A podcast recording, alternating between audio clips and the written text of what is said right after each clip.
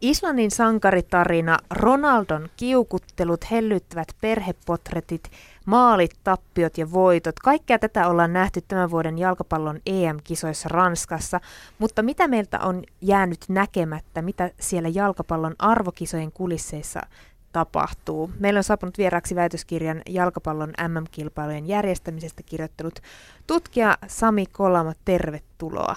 Kiitos. Sä olet tutkinut jalkapallon MM-kisojen järjestelyihin ja FIFAan liittyvää politikointia ja korruptiota, mutta miten levollisin mielin pystyt seuraamaan näitä kisoja, kun ne on UEFan isännöimät? No tietysti UEFahan on itsenäinen maan osa liitto tavallaan, mutta kyllähän UEFA kuuluu, kuuluu FIFAan ja siis sillä lailla, että kun näitä tapahtumia järjestetään, niin, niin silloin tota, niin UEFA pitää ottaa niin kuin huomioon ne regulaatiot tai säännöt, mitkä on niin kuin kirja, kirjattu niin kuin näihin tav- tavallaan niin FIFAn rakentamiin sääntöihin megatapahtumissa, että, että kyllähän niin kuin UEFA, UEFA, UEFA niin kuin pyrkii, pyrkii tietenkin tämmöisen niin bid eli sopimusten kautta, mitkä on tehty jo ennen kisoja, niin tavallaan vähän säätelemään sitä tapahtumaa niin, että se näyttää niin kuin ikään kuin hyvältä näiden yhteistyökumppaneiden ja sponsoreiden näkökulmasta. Eli FIFA on sielläkin takana no, jollain tavalla? No se, se on siinä mielessä, että, että, tota niin, jos miettii tätä tapahtuman organisointia ja esillepanoa, niin siinähän tota, niin UEFalla on samantyyppiset säännöt kuin, kuin FIFalla näissä jalkapallon MM-kisoissa. Niin miten paljon siistimmin kisat Euroopan sisällä saadaan ehkä järjestetyksi kuin sitten maailmanlaajuisesti? No onhan tietenkin, jos puhutaan Ranskan, Ranskan niin kuin EM-kisoista, niin Ranska on jalkapallon maa ja siellä tavallaan niin kuin on valmiina nämä stadionit ja se infrastruktuuri, mikä on niin kuin yhteydessä siihen, näihin tota, niin uusiin ja kunnostettuihin stadioneihin. Eli tämmöisiä niin kuin ennen kisoja äh, olevia protesteja suhteessa niin kuin siihen kaupunkitilan stadionitten kautta niin kaupunkitilan tuottamiseen ja siihen rakentamiseen – itse en ole huomannut, että olisi ollut hirveästi, mutta tietenkin esimerkiksi Bordeauxhan rakennettiin uusi stadion, että se saattaa olla niin paikallishallinnon tasolla ja paikallisella tasolla hyvinkin paljon ollut protesteja, mutta ne ei ole kantautunut niin globaaliin mediaan. Et tota, et tota, niin, jos verrataan Etelä-Afrikan kisoja 2010 tai Brasilian kisoja 2014, niin kyllähän niin nyt puhutaan kuitenkin semmoisesta maasta, mistä infra on rakennettu jo. Mutta toisaalta kyllähän Ranskassakin oli protestia ennen, ennen kisoja ja kisa, ensimmäisen kisapäivänään, että, mutta se liittyy tähän, liittyy pikemminkin tähän tota, niin, Ranskan uuteen työlakiin, jossa tätä, tätä niin, tavallaan työntekijöiden tätä irtisanomissuojaa, niin, tai sitä, niin kuin, että voidaan sanoa irti helpommin työntekijöitä, niin siinä nämä metrotyöntekijät ja sitten rautat, ra, äh, rautatietyöntekijät ja tota, niin, lentoliikenteessä oli myös niin kuin lakkoilua. Että tavallaan tämä suurtapahtuma mahdollistaa, mahdollistaa sen, että tuodaan niin kuin mediajulkisuuteen nä- näkyviin tämmöisiä niin poliittisia aspekteja, mitä on siellä niin kuin kansallisella tasolla. Niin kuin maailman median katseet on kääntynyt juuri jalkapallon takia Ranskaan niinä päivinä. Kyllä, nimenomaan. Että, tota, että niistä totta kai medi, medioitiin, mutta tuohon sun inserttiin, kun sä puhuit siitä, että, että mitä me nähdään mediassa ja valtamediassa, niin kyllähän totta kai niin kuin, mehän nähdään nimenomaan näitä karnevalistisia faneja ja sitä niin kuin, hyvää tunnelmaa ja, tota niin, ja siis tavallaan tätä fanfest-alueelta ja myös stadion alueelta, että näähän on semmoisia niin suljettuja saarekkeita niin kisatapahtumien aikana siinä mielessä, että UEFA, UEFahan niin valvoo sitä, että nämä virallisten sponsoreiden tota, niin, julkisuuskuva säilyy hyvänä siellä. Että, ja väittäisin myös niin, että kun tämä turvallisuusteema on ollut niin vahvana Ranskan kisoissa, niin sen varjolla voidaan niin kuin, tavallaan siistiä kaupunkitilaa niin kuin hyvinkin nopeasti, että kaikki ne, jotka kaikki ne ihmiset, jotka ei sovi siihen tähän visuaaliseen ilmeeseen, niin ne siirretään syrjään sieltä. Puhutaan, että, että Euroopassa ja länsimaissa media on vapaa, mutta kuinka paljon jalkapalloliitto sitten, FIFA tai UEFA pyrkii esimerkiksi sen turvallisuuden rajalla, niin, nojalla niin rajoittamaan mediaa? No tietysti mediaa on monenlaista, että jos puhutaan valtamediasta ja sitten sosiaalista mediasta ja kansalaisaktivistien niin kuin tavasta käyttää sosiaalista mediaa. Mutta totta kai puhutaan mediatilaisuuksista pelien jälkeen ja sitten siitä ää, sitä kuvasta ja sitä, tavallaan sitä lähetyssignaalista, mitä, mitä me nähdään sitten niin pelipaikakunnilta ja sitä inserttejä Fanfest-alueelta, niin sehän on jollakin tavalla niin säädeltyä. Että et, et tavallaan niin kuin rakennetaan tällaista, voisi puhua ihanne faniuden tai ihanteisen karnevalis, karnevalismin niin kuin kuvaa siitä. Ja toisaalta se on tietysti ihan ymmärrettävää ja kyllähän nähdään on tämmöisiä hauskaanpitotapahtumia, että, että, niin kuin, että tota niin, hyvähän se on, että siellä on vähän hulikaaneja, totta kai.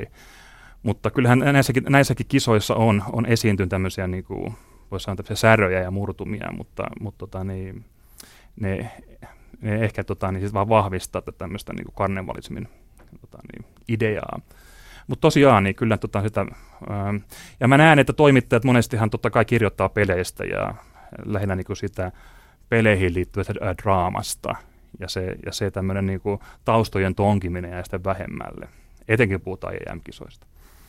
Niin oliko se särö esimerkiksi, kun näytettiin, kun Sveitsin maajoukkueen paidat rispaantu kesken ottelun?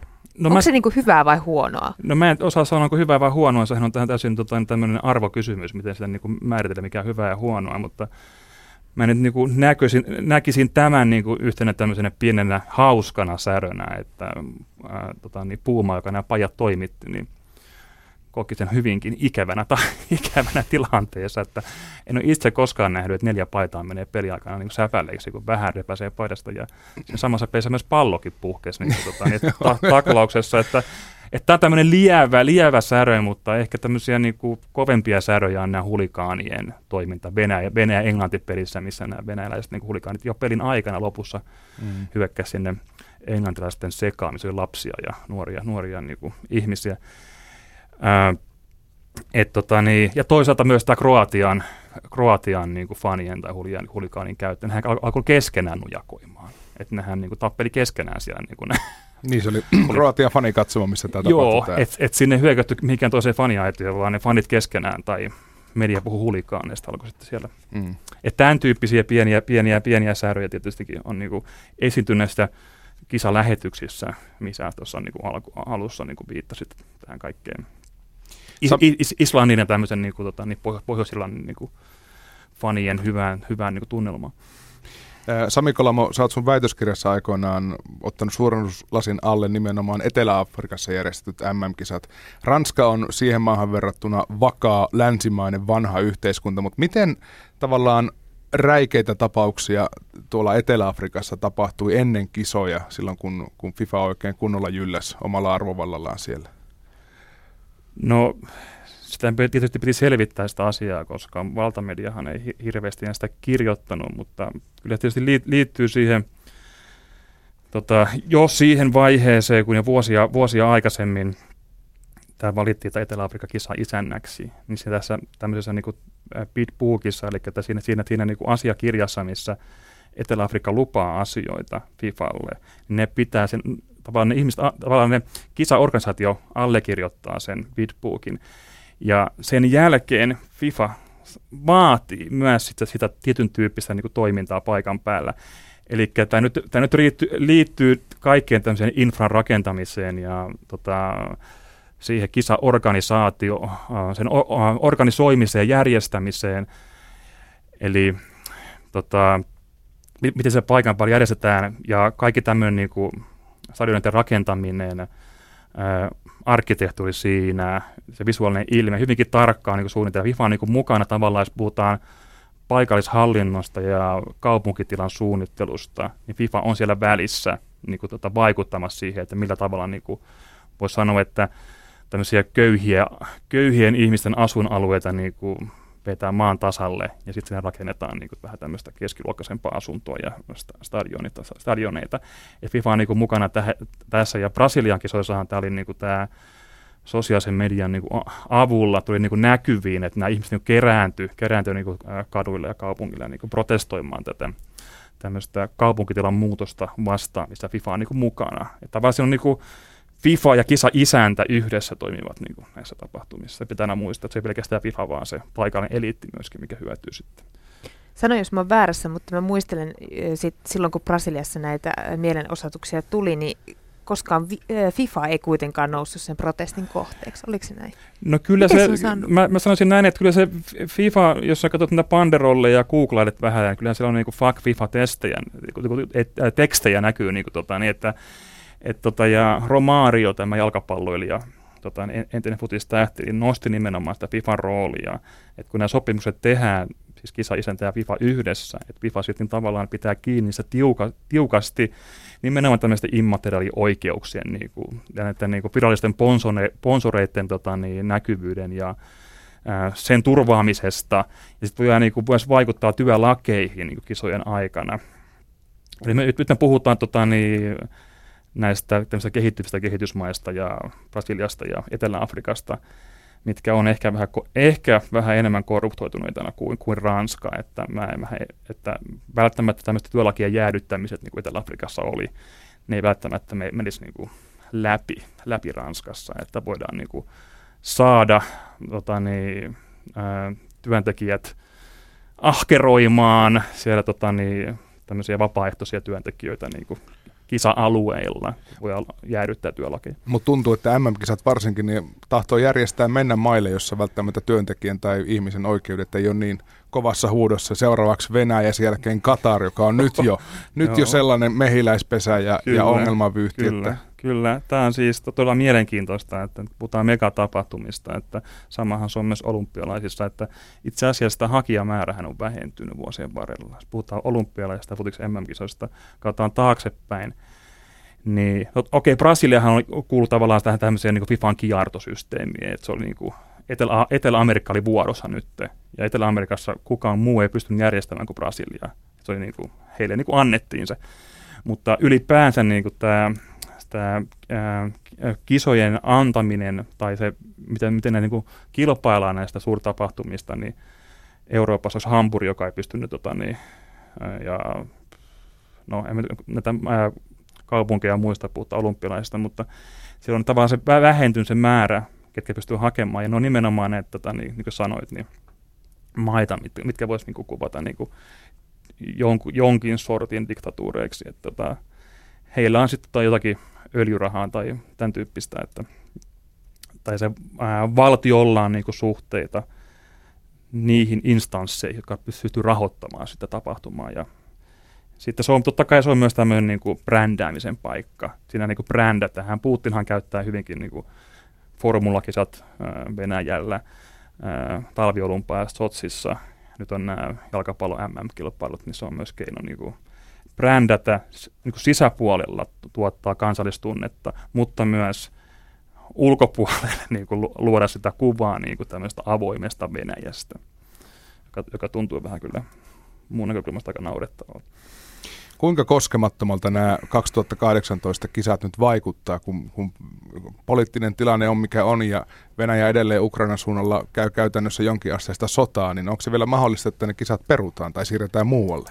No ei niitä peruta. En mä usko, että niitä perutaan. Ja Venäjä kuitenkin on, sillä on kuitenkin infraa ja jalkapallostadioneita ja faneja ja se on niin kuin futismaa. Ja nyt, nyt niitä nyt niin kuin rakennetaan ympäri, ympäri niin kuin Venäjää semmoisia niin todella niin kuin tähän stadioneita tai mm. kunnostaa vanhoja stadioneita, niin en usko tässä vaiheessa enää mitään perutaan, kun se on, se on niin kuin Lätterin aikakautena vali, valittu tämä tota niin, Venäjä, Venäjä kisa isännäksi, että – Katari on sitten toinen, toinen kysymys, mutta joka on siis... Niin ehkä siis, Putinkin mm. osaa pelata sitä mediapeliä, että rauhoittaa tilannetta kisojen alla jotenkin, että saadaan ihmisille hyvä mieli. No joo, kyllähän nämä, jos miettii tämmöisiä, mä en tiedä, oletteko te niin on futis, futista urheiluihmisiä, mutta kun, kun tuota, lähetystä katsoo, kyllähän sitä niin kuin, itse kukin innostuu niistä peleistä ja se niin kuin, jos Suomi siellä pelaisi, niin semmoinen kansallistunnehan niin kuin alkaisi niin kuin hehkumaan ja kuplimaan. Että kun se peli on käynnissä, niin sitten me unohdetaan ne kulissit ja taustat. Eikä mä en niin tavallaan näitä asioita niin sulkisi ulos sillä lailla, että, että jos on tämmöisiä räikeitä eh, epäkohtia, niin eikö silti voisi nauttia pelistä. Ja mä oon sitä mieltä, että ne ihmiset, jotka on, on niin kuin aktiivisia faneja ja rakastaa peliä, niin he myös niin kuin, pystyvät kyseenalaistamaan niin kuin, ne taustarakenteita. Mm. Että, nämä, niin kuin, että ei, ei tarvitse tarvi, niin unohtaa jalkapalloa kokonaan sen takia, että on tämmöisiä epäkohtia taustalla. Niin jos Suomi pelaisi, mä tsemppasi vaikka Pohjois-Koreaa. Niinkin pitkälle joskus on valmis menemään. No ketkä jalkapallo M-kisoista sitten hyötyy? Jos sä sanoit, että hakijamaatkin tai isäntämaks hakijatkin on vähentynyt. No se on tietysti vä- vähentynyt, kun on niin kalliita. Et, tota, et, et, et, et, jalkapallo MM-kilpailut on tapahtuma, ää, myös EM-kisat, että ne on useassa kaupungissa.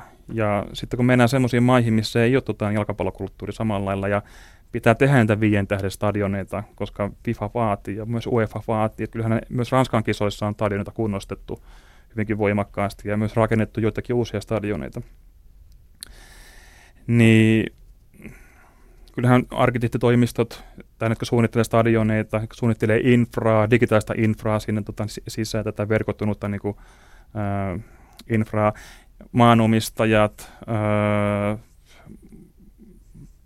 monet korruptoituneet poliitikot varmaankin tota, Etelä-Afrikassa ja kansalliset futisliitot.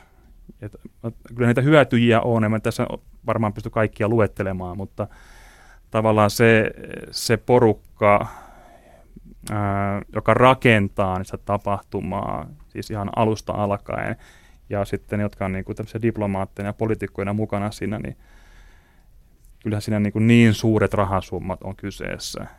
Et, et, sitä mä en tiedä, sitä mä vähän epäilen, että kun puhutaan aina turismin noususta, että onko se loppujen lopuksi, loppujen lopuksi vaikuttaako se tähän bruttokansantuotteeseen tai näiden nää, kau- kaupunkien, missä kisoja on pelejä on niiden tuloihin. Et se tietysti näyttää to- tosi hyvältä, kun baarit täyttyy ja porukka menee sinne ravintolojen hotelleihin. Mutta sekin on niinku tutkittu niin, että entäs jos kisoja olisi, niin miten paljon sitten olisi turisteista. Ei koskaan huomioida niin näissä laskutoimituksissa ja niin kuin, niin kuin sen, ty- sen tyyppisiä asioita, että tota, miten paljon suurtapahtumat myös niin kuin, laittaa ihmisiä pois sieltä kaupungista. Että tavallaan niin kuin, ihmiset lähtee menemään, kun ei halua olla siellä niin semmoisen niin häslingissä ja sen tyyppisessä. Että, että nämä, monesti nämä konsulttiyhtiöt tekee näitä ää, tämmöisiä ei ole ennen kisoja, jotka on niin kuin FIFAn tai UEFA niin kuin palkkaamia konsultteja. Totta kai ne kirjoittaa positiivisesti siitä. Ja sitten sit se lähtee niin kuin mediaan kiertoon. Suomalainen media kirjoittaa, että 1,2 prosenttia nousee se ja se. Et kukaan ei niin kuin pohdi, että mistä nämä on tulee nämä lukemat. Mm. Että ne on niin täysin niin kuin hatusta repästyä suurin piirtein. Niin ja kyllä varmaan kisojen ajaksi se väkimäärä pomppaa, mutta aika ikäviä kuvia on nähty vaikkapa näistä Shotsin lomakylistä sitten sen jälkeen, kun kisat kaupungista lähti. No tämä, se just on, että, niin kuin, että, Sotsi on varmaan tämmöisen mammuttitaudin ää, bravuuri esimerkki, että tota, rakennetaan tämmöisen mediajulkisuuden ja brändäämisen takia niin toki kelkkaratoja ja sitten vaikka mitä sinne Sotsi ja kisojen jälkeen on tyhjillä. Että esimerkkejä on Kreikan olympialaiset ja mm. siis mä väittäisin, että Helsingin olympialaisten jälkeen ei moni, moni tapahtuma ja voittoa tuottanut. Tästä niin me, megatapahtumista. Että, mutta, mutta se, että et, et kuitenkin monet, monet tota, niin, kisa isä, isännät haluaa kisoja, niin siinä on tämmöinen myös tämä, että siellä on paljon hyötyjiä, niin kuin rakennusfirmat ja tämän tyyppiset, ja sitten tota, niin, tämä valtavan niin kuin boosti, mikä tulee tämmöisen niin kuin mediajulkisuuden ja brändäämisen kautta, jos ei tapahdu, tapahdu mitään tämmöisiä ikäviä niin väli, väli tota, niin kohtauksia kisoissa. Osaatko arvioida yhtä, että kuinka paljon siihen medianäkyvyyteen satsataan tuommoisissa isoissa jalkapalloarvokisoissa? Mä sanoisin näin, että nykypäivänä se, että kun puhutaan näin, että urheilu ja politiikka ei kuulu yhteen. Mä sanoisin näin, että nykypäivänä urheilupolitiikka ja mediajulkisuus, tämä on se kolmio, mikä kuuluu yhteen ja ja se, että me puhutaan koko ajan paikkabrändäämistä tai kaupunkien ja valtiot maabrändäämisestä, se on entisestään siis tämän media, medianäkyvyyden.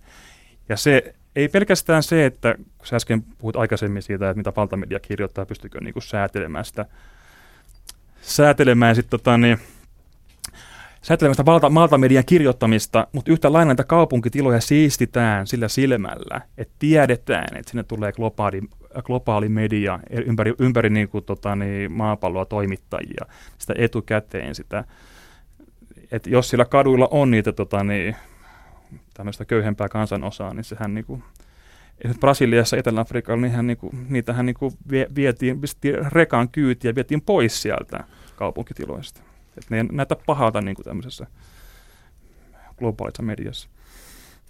Eivät saastuta kuvaa. Niin, kyllä, että se on niinku tämmöinen kaupunkitilan estetisointi tai tämmöinen niinku kaunistaminen kisojen ajaksi. Ja nyt kun tuntuu, että isot urheilukisat kärsii tästä mammuttitaudista ja kaikenlaista pöhöttyneisyyttä ja korruptiota on, niin Sami Kolova, mistä tämä tervehdyttäminen sitten, mistä se voisi oikein lähteä liikkeelle?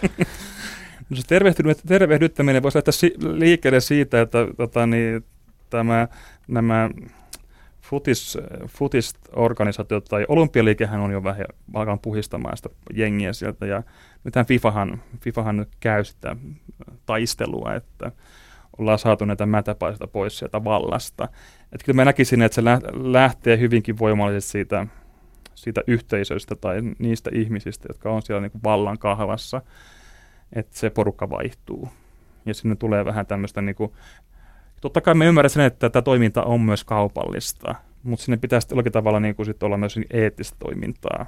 Että se, että että tavallaan niin kuin se tämmöinen FIFA tai UEFA kaupallisena toimijana olisi oma niin kuin, sisäinen organisaatio ja sitten samanaikaisesti olisi tämmöinen niin kuin, eettisen vastuun, niin kuin, ää, miten nyt sanoisi, porukka, joka valvoo sitä.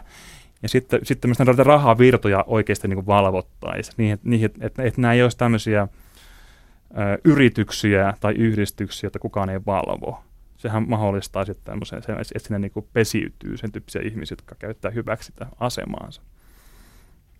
Sami Kolamo, kiitos kun pääsit avaamaan meille hiukan taustoja tulevista kisoista. Ehkä näitä EM-kisoja ja tulevia MM-kisoja jalkapallossa katsotaan hieman eri silmin tästä eteenpäin. No nyt me ei hirveästi kyllä puhuttu EM-kisoista, mutta...